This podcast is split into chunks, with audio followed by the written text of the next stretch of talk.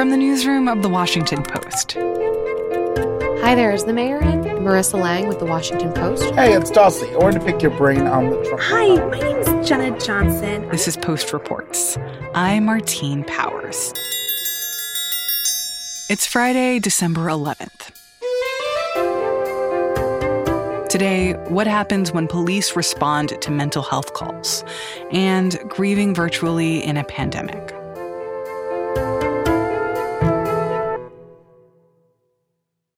Just a warning before you listen this story contains some explicit descriptions and tape of violence.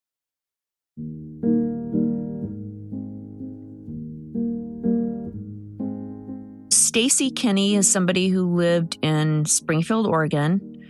Highly intelligent person, held two degrees, was able to purchase property with the money she made off the stock market, very close with her family. And in the last year of her life, she decided to change her name and her gender because, as she told her family, she felt like she would be safer if the outside world believed that she was a woman. I'm Kimberly Kindy, and I'm uh, an investigative reporter on the national desk for the Washington Post. Earlier this year, Kimberly spent some time with Barbara and Chris Kenny, Stacy's parents. They told her all about Stacy's interests growing up and about how they bonded as a family. And just to note, Stacy legally changed her gender, but according to her family, she preferred male pronouns with them. So you'll hear Stacy's parents refer to her as Patrick throughout most of the story and use he him pronouns. He was at a very early age interested in math. He did a lot of mathematics stuff. He just liked uh, different kinds of puzzles. He liked doing mazes. He liked doing um, number crossword puzzles where the, the diagonals and the horizontals and the verticals had to add up to the, you know, a certain number that like a Sudoku kind of thing. He was very concerned about global warming and uh, the amount of carbon dioxide in the atmosphere. So he got uh, some carbon dioxide monitors and would monitor that. She was diagnosed in high school with paranoid schizophrenia. So schizophrenia causes um, severe anxiety. You know, I think all of us worry about things to one level or another, and there's generalized anxiety disorder, you know, there's anxiety disorders. But schizophrenia takes it to a, another level uh, to the, and the clinical term is paranoia. So you become very afraid of ordinary things that wouldn't make uh, a healthy person um, scared.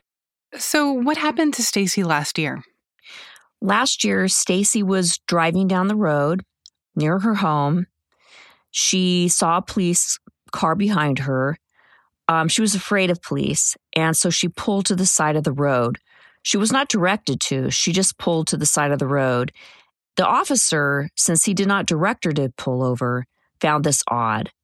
And in his deposition, said that he pulled behind her to check because the behavior did seem odd. He got out of the car, walked up to the passenger side door and stood there for about 30 seconds. And before he engaged with her, she rolled down the window and threw out this plum sized piece of plastic that emitted this high pitched noise and then slowly pulled back into traffic. Uh, her family explained to me that she thought these noisemakers that she carried with her, including an air horn, would again protect her from people who might harm her. That was the first of three stops that happened within just blocks of one another and within minutes of one another. After she pulled slowly back into traffic, the officer pulled in behind her, this time with his lights on and siren on, and she pulled over immediately again. This time, she called 911. Trying to arrest me! 911, what's the address of the emergency? And told the dispatcher she felt like she was being harassed and she was confused about why she was being pulled over. What did I do wrong?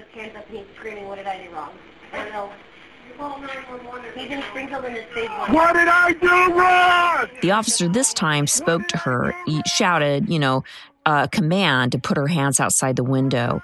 She did not do that. She kept asking what she did wrong and she kept yelling. What did I do wrong? Then she pulls away a second time. And a block later, she pulls over again in compliance with what the officer asked her to do. Hi, you're being attacked by uh, Springfield police officer. Okay, what's your name? What's your name? Kenny. What's your name? Stacy Kenny. So you guys pointing a gun at me right now. Okay, Stacy, stay on the phone with me, okay? Okay. Because they can. Okay, so you need to, Stacy, I need you to listen to what the officers are telling you to do, okay? And this time there is no engagement. The officer doesn't say a word. He goes straight up to her driver's side window, smashes it, Hmm. begins to punch her, and try to pull her out by her hair. Oh my gosh.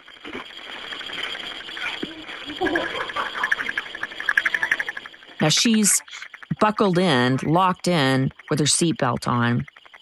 And another officer arrives, and he, the officer that smashed her window and started punching her and trying to pull her out by the hair, directs that officer to break out the passenger side window, which he ultimately does.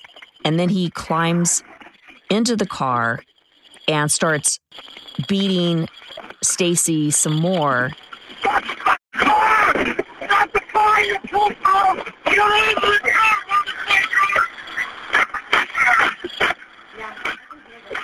And ultimately, Stacy tries to flee the scene in in her car, but the officer that smashed the passenger side door, he's still in the car. And as she's driving away, the officer shoots her in the head. Shots fired. fired We are all okay. That guy down. Shots fired, one down.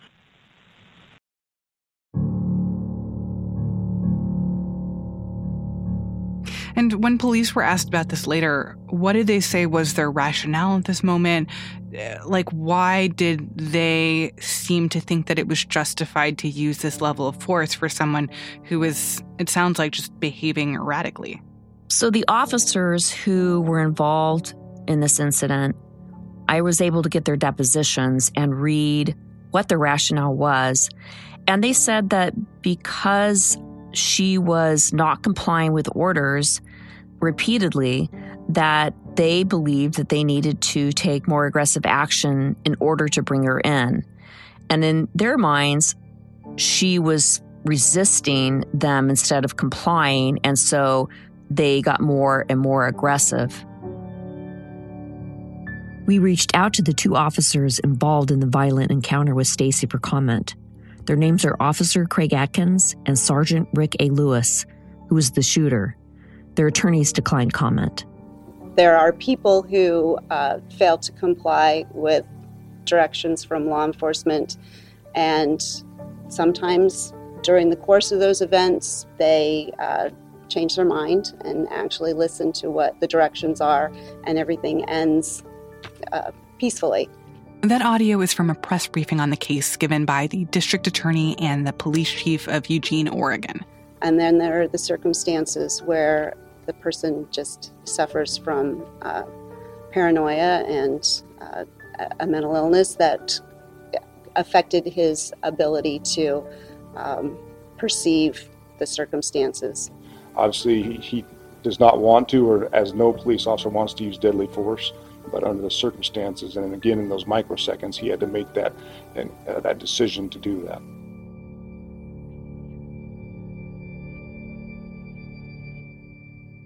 Now, that's the opposite of what training tells you to do when you're dealing with somebody who has a mental illness. You're supposed to slow things down, establish a rapport, take advantage of situations like her being on a 911 call with a dispatcher so that you can communicate uh, more effectively with the person, explain what's happening, do it in a way that will calm them down.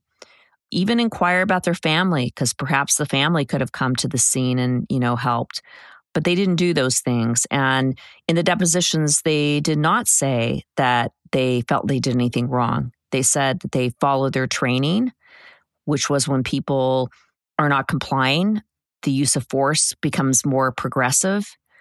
But I have to say that, you know, when I spoke to a lieutenant who's in charge of patrol officers, he said that they now realize that it wasn't handled properly, mm. that there were plenty of signs that this was somebody in mental distress. And they're now training their officers to recognize those signs and to respond differently. But this only happened after the family filed a lawsuit and really fought hard to get answers. So, why have you gone back to report on this one incident from last year among the, the many cases of people being shot by police around the country? Well, what prompted us to do like a deeper review of what's happening with people who are mentally ill and end up being, you know, killed by police is, you know, when the video came out of Daniel Prude in Rochester, New York, and he was clearly in a state of mental distress. And there was not a calm uh, handling of him. They put a hood over his head. They pressed his naked body to the pavement until he stopped breathing. And, you know, this caused protests across the nation. So we decided, hey, let's go back into our fatal force police database and take a look at at least the data that we have as it pertains to the mentally ill. For listeners who don't know, back in 2015, the Post started a thing called the Fatal Force Database. It's a log of every fatal shooting by an on duty police officer in the United States. The Post has recorded more than 5,000 shootings since it started keeping track. The database notes the circumstances of each shooting and the demographics of any victims, and whether a victim had a mental illness. And what we learned is that it is much more likely for somebody to die if they're in a small to mid sized metropolitan area. The rural areas and the larger metropolitan areas of 1 million or more, they're actually starting to do better. And what is your sense of why there is this disparity that is starting to grow between the way that urban and larger police departments respond to mental health calls versus how that happens in smaller towns or more rural places? In some of the larger metropolitan areas, they are getting that they need to change their training and they have been more receptive to teaching their officers these de escalation skills and special ways in which to be able to evaluate if somebody's in a mental health crisis. They've also been a little better at doing refresher training. As many police experts told me, these skills can kind of erode over time and you can become less able to handle things well. And they just have stepped up to the plate a little faster than the smaller, medium sized metropolitan areas. And so, then what does that tell us about what steps are necessary to help make situations like what happened to Stacy Kenny less likely? The biggest thing that helps is really good training. However, it doesn't always work. In the case of Stacy, the person who shot and killed her was in charge of their crisis intervention training, which is the hmm. training that you do to help people be better equipped at handling um, encounters with the mentally ill. So, you know, there's a couple of things. One, there's good training, there's keeping up the training, but then there's also this need to hold officers accountable. If you train them, but they know that they're never going to be called on their aggressive behavior that they use on the mentally ill, things aren't going to change the thing that really struck me in the depositions that both officers that were, you know, deeply involved in the encounter with Stacy was that they both said that nobody ever had a deep conversation with them in the department about how they handled that encounter with Stacy. Hmm. That is shocking to me that there was no conversation about how it could have been handled differently. And were there any repercussions for these officers? They were not disciplined and they did not face criminal charges. So, no, nothing happened to the officers. And the way in which they handled it wasn't even acknowledged as being less than adequate, to say the least, until the lawsuit was filed. These parents had to fight for the information that they got. We filed a wrongful death lawsuit partly to find out what happened. And uh, that's when we got the depositions from the police officers involved. And it, so this was months later that we actually found out what happened the night that Patrick died. The first time that the police department came over to tell them about Stacy's death, they just said that that she died in her car. They weren't even mm. they didn't even tell her up front that she died as a result of an officer shooting and killing her. And it took a little while before they said, and it was an officer involved shooting. Well, that's like code speak. And uh, eventually it, I, I came to the realization that that the police officer had shot Patrick. And I, I was confused then. I was like, holy cow, what, what happened? Where was Patrick when they shot him? And they said he was in his car. And, and I said, he was in his car when they shot him, sitting in the driver's seat? And they said, yes. And I was at that point, I, I realized that, okay, something is, something is really up. And I started asking more probing questions. And then the, the two police officers uh, basically clammed up at that point. They, they would not tell us any more information about it. So then what was the result of the lawsuit that Stacy's parents filed against this t- police department? Did, did they did they win? Yes, as a result, they got this $4.55 million settlement, the biggest settlement for a civil lawsuit against a police department in the history of Oregon. And the department has agreed to change uh, how they review these kinds of cases. They've agreed to reforming how they train officers, and they've agreed to pay for part of a deeper investigation into what went wrong and why Stacy died. And has that prompted uh, kind of larger soul searching within this police department over how they could or should be doing things differently? Well, at least in the higher ranks, it has. You know, I interviewed a lieutenant there who's in charge of the patrol officers, and he said that in retrospect, they need to not be smashing out people's windows, that they need to slow down and try to ask themselves, what can we do to assess what's really going on here so that we can better respond?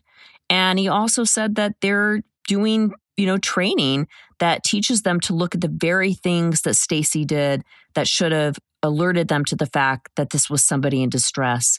Calling 911 and asking for help, the noisemakers.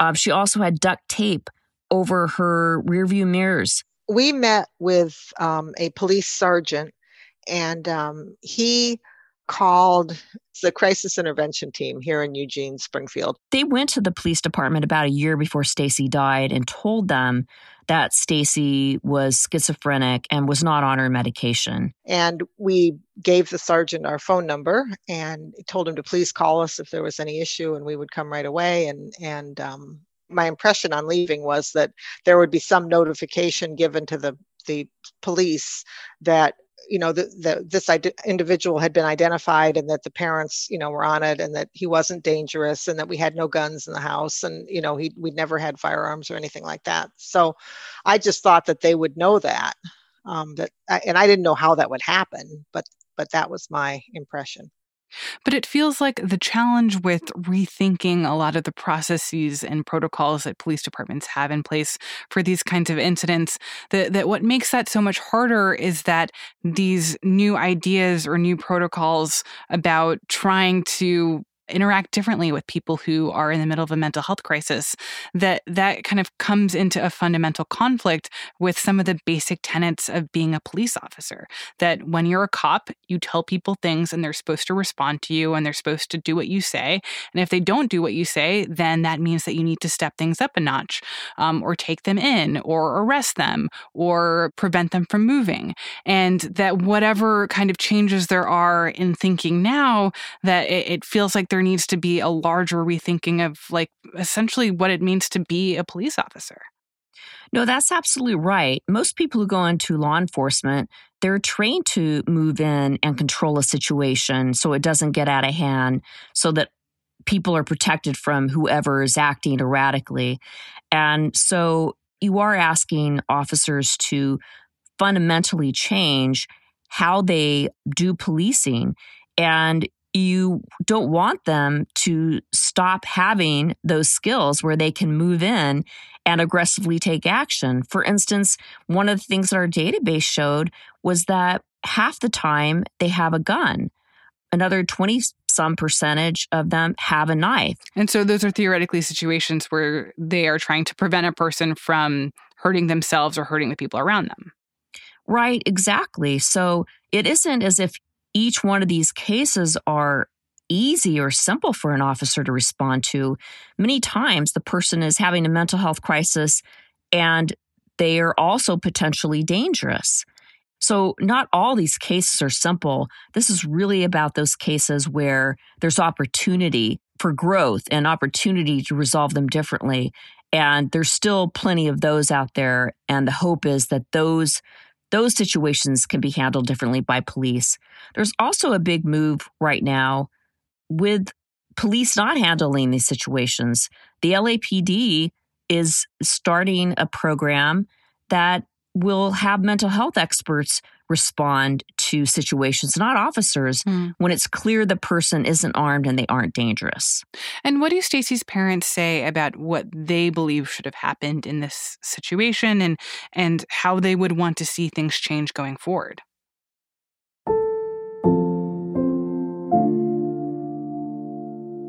That's what part of our our settlement demands were in terms of the de-escalation techniques because part of de-escalation is what kinds of things can you do to give yourself more time to more thoroughly understand the situation and to get more creative about how you can come to a conclusion without hurting somebody rather than just going to the bluntest instrument that you have which is to shoot them and that's because it's legal.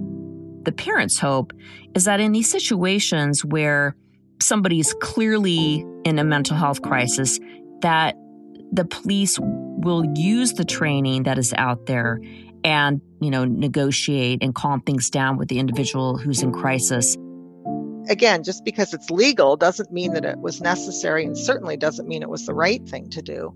So so that's where we need to get to where the the expectation is that shooting really is a last resort and and and not done because it's it's expedient. Um, sure, it resolves the situation immediately, but at what cost? You know, what what have you done to that? Well, you've taken that individual's life, which is incredibly profound, and you have damaged the family forever, ever and ever and ever and ever. You know, there's nothing that can replace that life. So, is that worth the expediency of resolving whatever it was that needed to be resolved in that instant? And I don't, I don't think that's that's correct.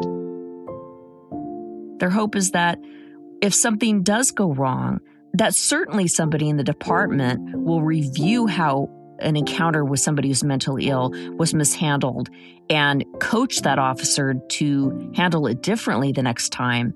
The fact that that did not ever happen is something that they really hope that this lawsuit will will change that other departments across the nation will take notice and do something proactive. Speaking as the mother of the person that was lost is it's a sign of respect that you took the time to thoroughly analyze the situation that happened and try to figure out where you could have done things better. Because clearly something went wrong if there was a life lost and then the next time that officer goes out, they're better equipped to, to handle the next person who has a mental illness or who's behaving erratically.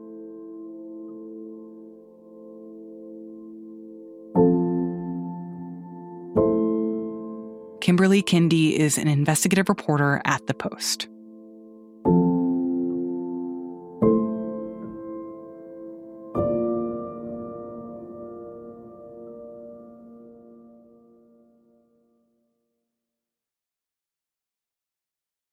This year, thousands of people across the country have had to say goodbye to their loved ones over video call.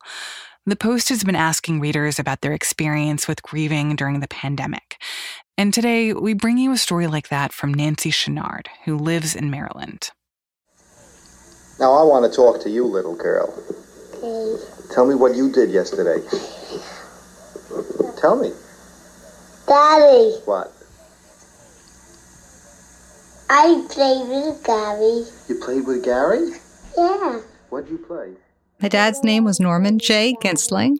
He was born on July 4th, 1935.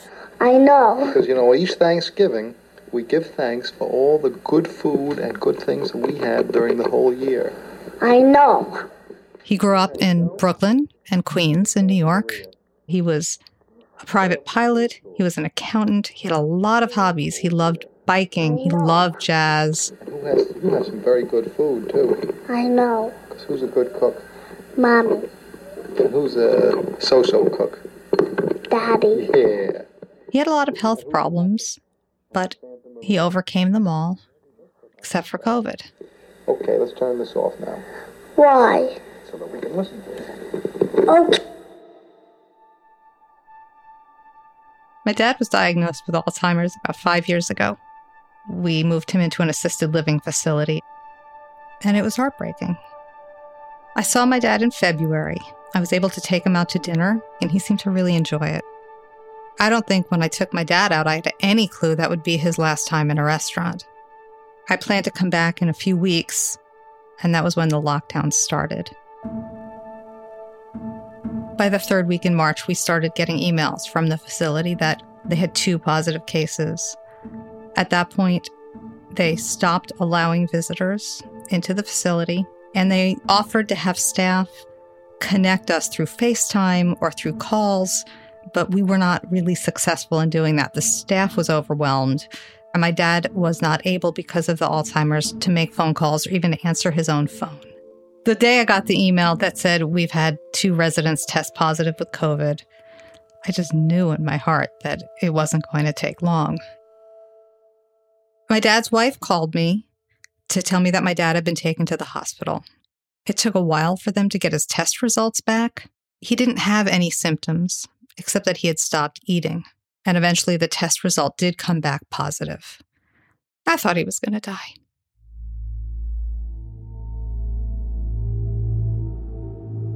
It was very difficult to get a handle on how he was doing because the hospitals were so overburdened in April in New Jersey.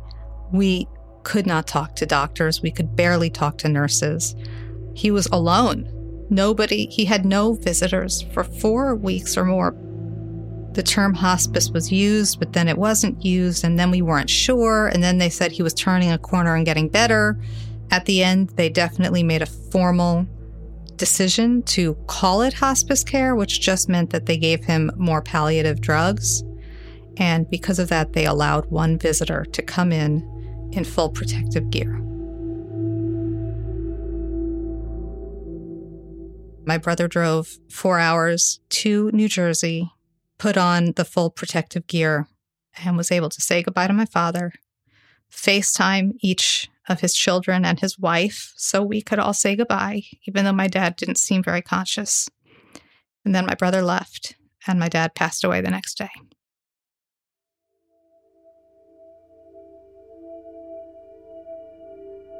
The Zoom funeral was so much worse than the death.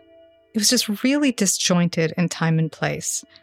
We went from wearing sweats in the bedroom to putting on nice clothes on top and sitting in my living room and, and going to a funeral. There was nobody at the graveside. The rabbi had to bring her own shovel because she wasn't allowed to touch anything or use anything from the cemetery.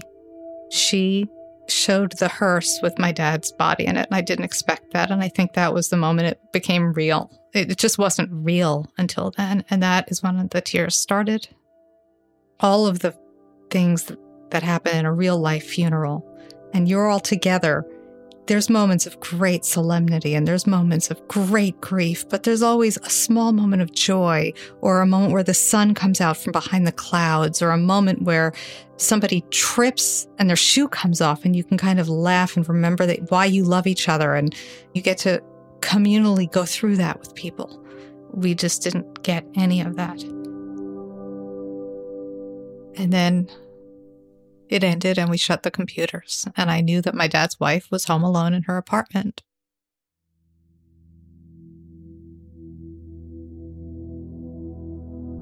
Now I feel like the grief process has completely been delayed. As of today, I have not gone to the cemetery. I have not seen my dad's widow. I keep thinking when things go back to normal, I'll miss him more. I used to call my dad on my way home from work. Every day at 5:15 in the car, I would call my dad. I don't miss that cuz I don't go to work anymore. I really feel like if I were to go back to work, I would have a huge moment of grief on my first drive home because that was the time that I had with my dad.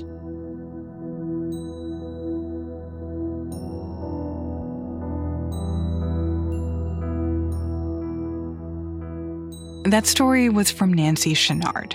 It was produced by Ted Muldoon and Kolin Pope. A version of the story has been made into a beautiful and heartbreaking animation. To watch it, find a link at postreports.com.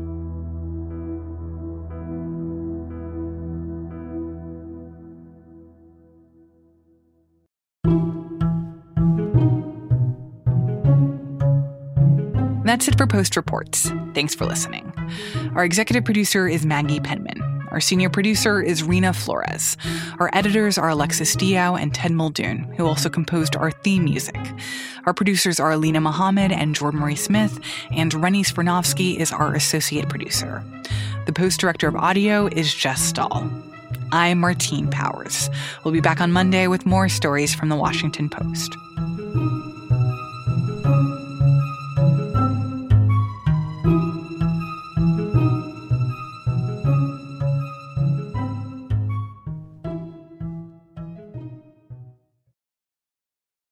Hey, this is Christina Quinn. I'm the host of Try This, the Washington Post's new series of audio courses. The idea behind Try This is to become better functioning humans without having to comb the internet for countless hours. In our first course, we learned how to sleep better. Now, we're going to learn how to make our friendships stronger. I'll offer expert tips that are doable, and I'll keep it short. So let's do this. Class is in session. Find Try This from the Washington Post wherever you listen.